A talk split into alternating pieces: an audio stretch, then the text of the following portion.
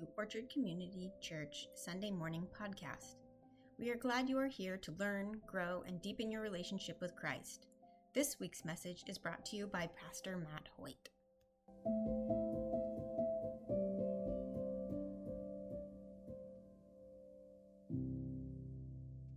In two thousand one, the Richards family of Canberra, Australia, set the Guinness Book of World Records for the most Christmas lights that had ever been placed on a home.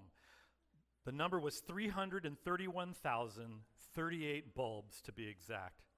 Now, this retina-scorching record stood for a full decade, but then in two thousand twelve, Tim Gay and his family from LaGrangeville, New York, bested them. They decorated their home with three hundred forty-six thousand two hundred eighty-three lights, and to add insult to injury, not only did they take the record, they synchronized their lights to music. But the Richards family, they didn't like losing, so in two thousand thirteen, the Australians upped the ante, and they put five hundred two thousand one hundred sixty-five lights on their home. It equaled twenty-nine miles worth of wire. But there's always room for more lights, right? So in two thousand fourteen, our heroes from New York covered their house and their yard with a whopping one hundred six thousand seven hundred thirty-six lights. It took two months to put up, spanned two acres, and included over two hundred synchronized songs. Tim Gay told the Guinness Book of World Records, "My family and I are thrilled to bring the world record back to the U S, and that record has stood until just this year when they beat their own record and upped their number of lights to six hundred eighty-seven thousand. Well, I love Christmas lights too. In fact, every year when it comes time to put up the Christmas lights, I get way more excited than our kids even do about putting them up. And one of my claims to shame in this life is that about ten years ago, when I was putting up the Christmas lights, I wasn't being careful and I fell off my roof onto concrete. I crushed the bone in my arm and ended up in a wheelchair for about eight ten weeks in rehab, but I want you to know what I did exactly one year to the date of my fall. You want to know what I did? I got back up and put the Christmas lights on the house. That's right. Well, this year at Orchard, our series of messages for the Advent and Christmas season has been called All I Want for Christmas Is. This time of year, we find so often that we have a lot of wants in our hearts, a lot of things that we'd like to get for Christmas. Sometimes we make Christmas lists, but at the same time, so often, in a deeper place in our heart is a different list of real needs, of real hopes that we have. That phrase, all I want for Christmas, has become iconic, hasn't it? All I want for Christmas is my two front teeth. All I want for Christmas is you. And I think one of the reasons that that phrase has become so iconic is that it taps into a real truth about us.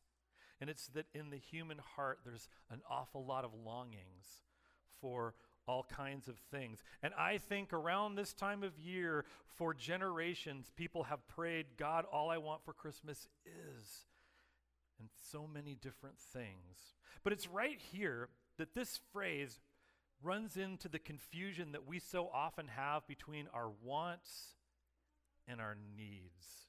And so this year here at Orchard, as we've been walking through this series, we've been focused on the fact that God's desire at Christmas isn't to fulfill all of our wants, but that His desire, in fact, is to give us the things that we truly need. Because the truth is that it's so easy for us to get wrapped up in the Christmas lights, isn't it? And all the stuff that goes along with the season, all the things that we like and want. And these things are, they're okay. In fact, they're, many of them are really good. But there's a trap that we can fall into with them. And that trap is mistakenly thinking that these things are what Christmas is about. And we can miss the fact that the birth of Jesus has real meaning to it. The birth of Jesus has real power to it, and all that other stuff, as good as it is, just doesn't have any real meaning or power to it. And I think that's why Christmas can be such an amazing letdown for people sometimes. Can be kind of like a beautifully wrapped present that you open up and find that there's nothing inside, no substance.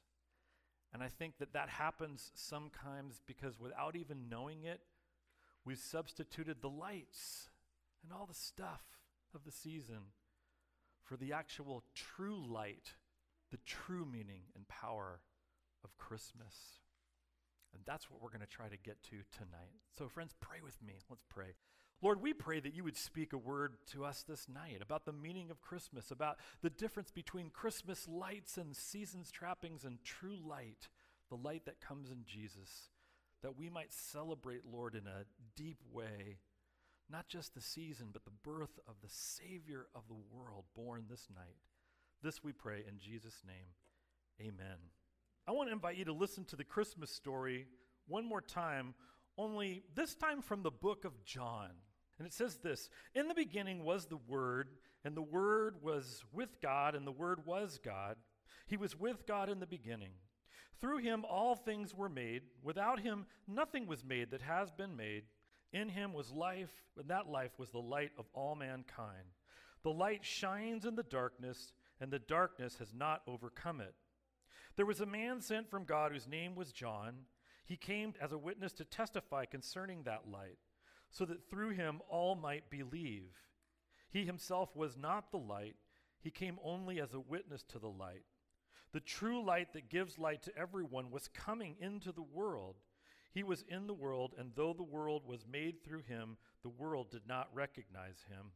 He came to that which was his own, but his own did not receive him. Yet to all who did receive him, to those who believed in his name, he gave the right to become children of God, children born not of natural descent, nor of a human decision, or of a husband's will, but born of God. The Word became flesh and made his dwelling among us. We have seen his glory, the glory of the one and only Son, who came from the Father, full of grace and truth." Now, when we think of the Christmas story, most often we think of the story that Joe read just a little while ago from the Gospel of Luke, not this version. But this passage, this is the Christmas story too, just told in a different way. The author, the Apostle John, doesn't focus on the details of Jesus' birth like Luke does. John concentrates on the identity of Jesus and the meaning of his birth so that he can help us to really grasp who Jesus is and what his birth means for us.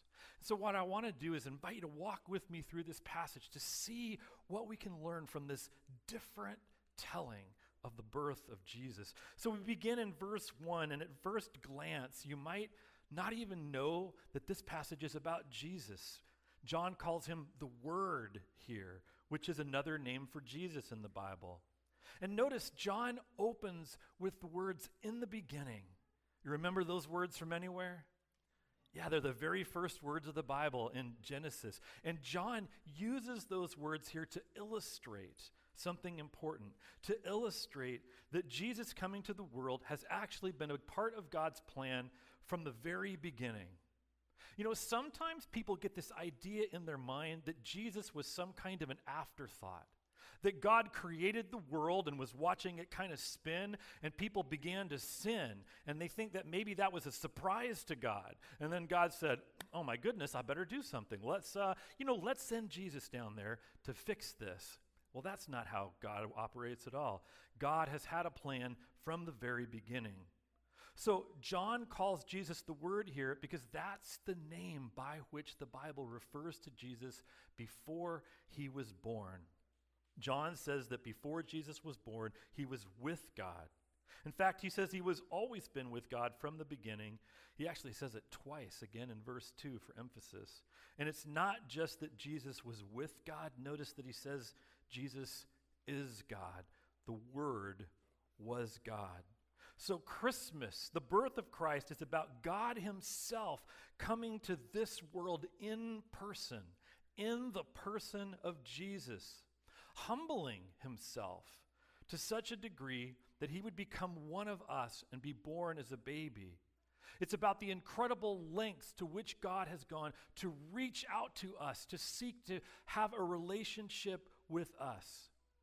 Can you imagine for a minute what it must have been like for God, the creator of the universe, to lay aside his power and majesty to become a baby, a helpless baby. Boys and girls, you're all big boys and girls right now. How would you like to go back and be a baby again? Not so much. Yeah, not so much. Well, I have to tell you, I can't imagine what that would have been like. When I fell off the roof, I had to rehab my arm and be in a wheelchair for about seven months, and I hated every minute of it. I can't imagine what it must have been like for God to humble himself and to put aside so much of what he would normally be able to do just to be with us. To further make his point in verse three, John says that Jesus was involved in creation. Now, Jesus came to the Jewish people. Jesus was a, a Jew himself. And for the Jewish people, God alone was the creator. So when John says that Jesus created, it's another way for John to say that Jesus is God. John wants us to know that Jesus is the Lord, the maker of heaven and earth. He's someone who not only loves us, but he's someone that we can truly believe in. He's someone that we can truly place our hopes on because he is the living God. In verse four, John also says that in Jesus there is life and light. Now, as the creator, Jesus gives physical life to everyone, but John's actually not talking about physical life here. The word that he uses is a word in Greek that John only uses to refer to spiritual life.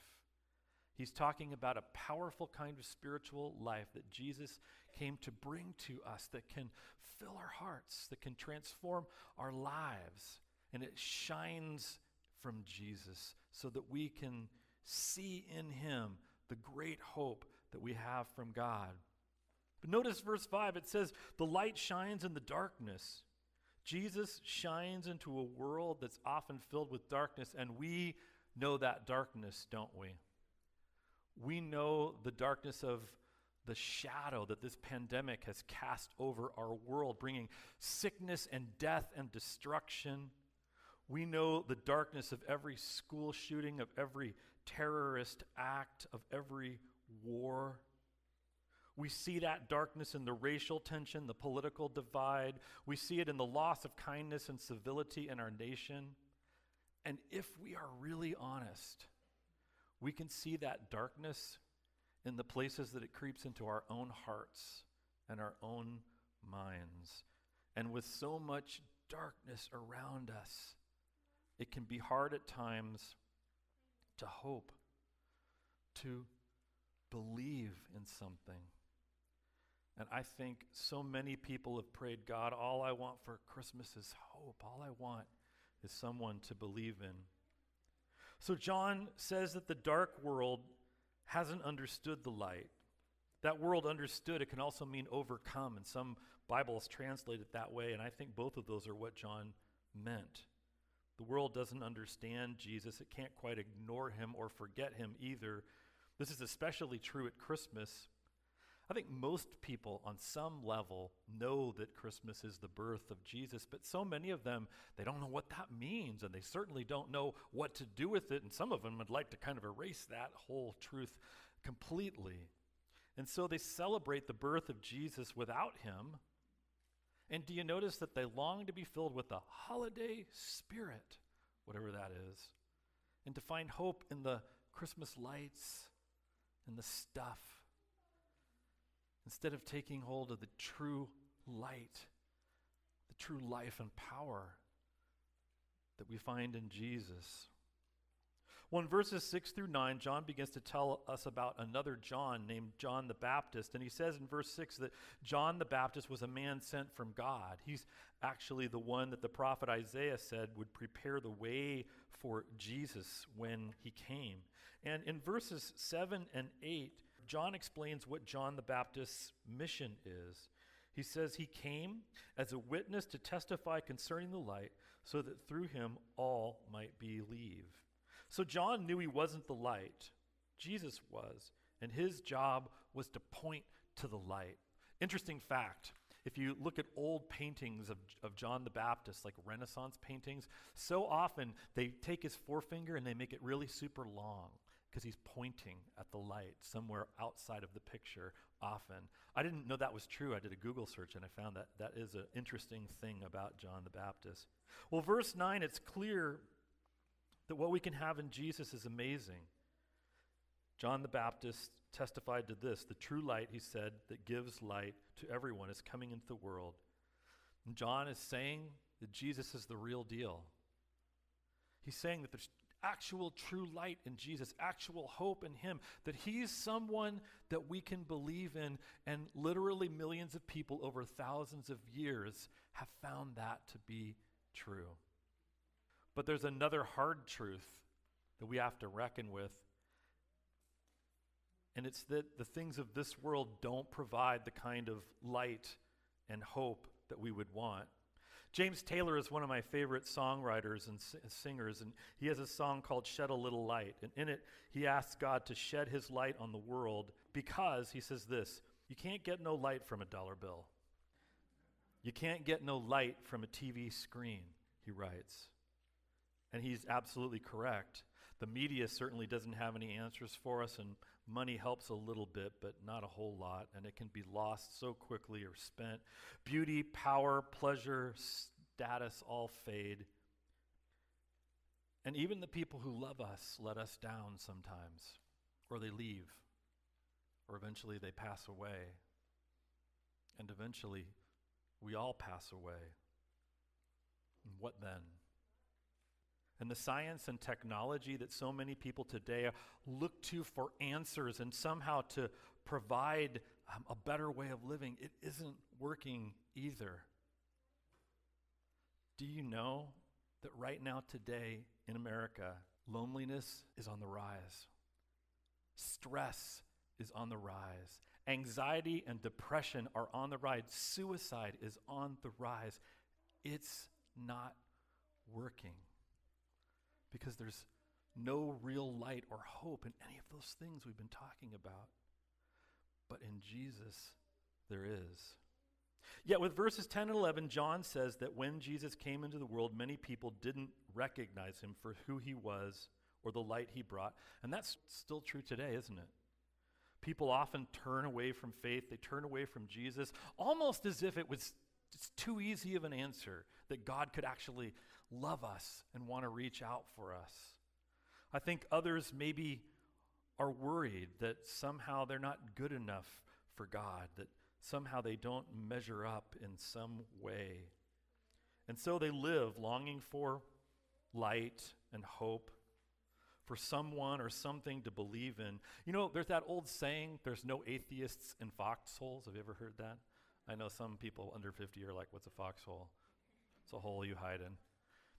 The whole point of that saying is that so often it's only when life gets really hard that we see or maybe are finally willing to admit that we don't actually have a lot of hope or light to cling on to into this life. And that's when we often only then become more open to faith. And God knows that this life is hard. He knows how much we need light and hope and life. He knows how much we need someone to believe in. And so two thousand years ago on this night, Jesus was born. And John says in verses twelve and thirteen that if we receive Jesus and we believe in him, we can be transformed. We can live into our actual true identity. And he names it there. And that identity is that we can become children of God by faith. And then John closes the passage by finally proclaiming that Jesus, the Word, became flesh and dwelt among us. That's why when we look at Jesus with eyes of faith, we see the glory of God, because he came from God, full of grace and truth. Jesus is the true light, and he can bring life and hope and grace and truth because of God's great love for us and God's desire to know each of us and to have a relationship with us. That, my friends, is what Christmas is really about. So God's desire at Christmas is not to fulfill all of our wants, all the lights and things that we might think we need. His desire is to give us what we really need, true light, Jesus, a relationship with him that can fill our hearts and transform our lives. Pastor Wayne Cordero writes this. He tells this story. He says, when my daughter Amy was three years old, we had uh, her in preschool, and they had a Christmas concert. So we filled the room to capacity. Every parent was there, equipped with a camera and the biggest flash it could bear. About thirty kids came out. Sounds a little like tonight, actually. About thirty kids came out and filled the risers. One willing-hearted teacher came up front and led them in singing Joy to the World. She had a nylon string guitar that sounded like it probably hadn't been played since last Christmas's program and probably hadn't been tuned since last Christmas program either. Nevertheless, she was willing. The kids were only three, so they could barely speak in complete sentences, let alone sing full stanzas of music. Undaunted, the teacher began her solo, Joy to the World, but the kids were more interested in finding their mom and dad. Hi, Mommy. Hi, Daddy. The teacher kept going, Joy to the World. Then Amy saw me, and I took a picture of her, and the teacher kept singing, Joy to the World. Then one of the little boys in the back row began to fall off the riser. He took seven or eight other little boys with him. Bang! The teacher kept singing, Joy to the World. It was absolute chaos. And when the song was done, I was the first one to jump to my feet clapping, and all of the other parents did, and we gave them a standing ovation. We took pictures. It was like Halley's Comet had just shot through the building. We were so proud. And after it was done, he says, I walked outside to get some air, and I chuckled to myself, and I thought, we just gave a standing ovation to the worst concert I have ever heard. We just took pictures of the worst concert I've ever heard. And then I thought, but wasn't my Amy good? She is so cool. Why in the world had I applauded? Well, it wasn't because of their performance. It was because my little girl was up there. I applauded based not on performance, but on relationship. When I was thinking about that, it was as if the Lord spoke to me and said, Wayne, that's why I applaud you. It has nothing to do with your performance. It has everything to do with the fact that you have a relationship with me and you are my kid. And my heart began to melt and tears came to my eyes because I began to understand what pleases God most is the relationship that we can have with him. And friends, God wants to have that relationship with you. He wants you to be his kid. He wants to cheer for you. So God gave us Jesus so that we could know him, so that we could know his great love for us and have that relationship with him, because that is what we truly need. Some people worry that they're not good enough for God, but it has never, ever been about that. It's always been about simply accepting God's love and grace and believing. This is the true meaning. This is the true power of Christmas. It's not about all the lights and presents and stuff. It's about the fact that God literally touched this world in Jesus, and he did so because he wants to touch you.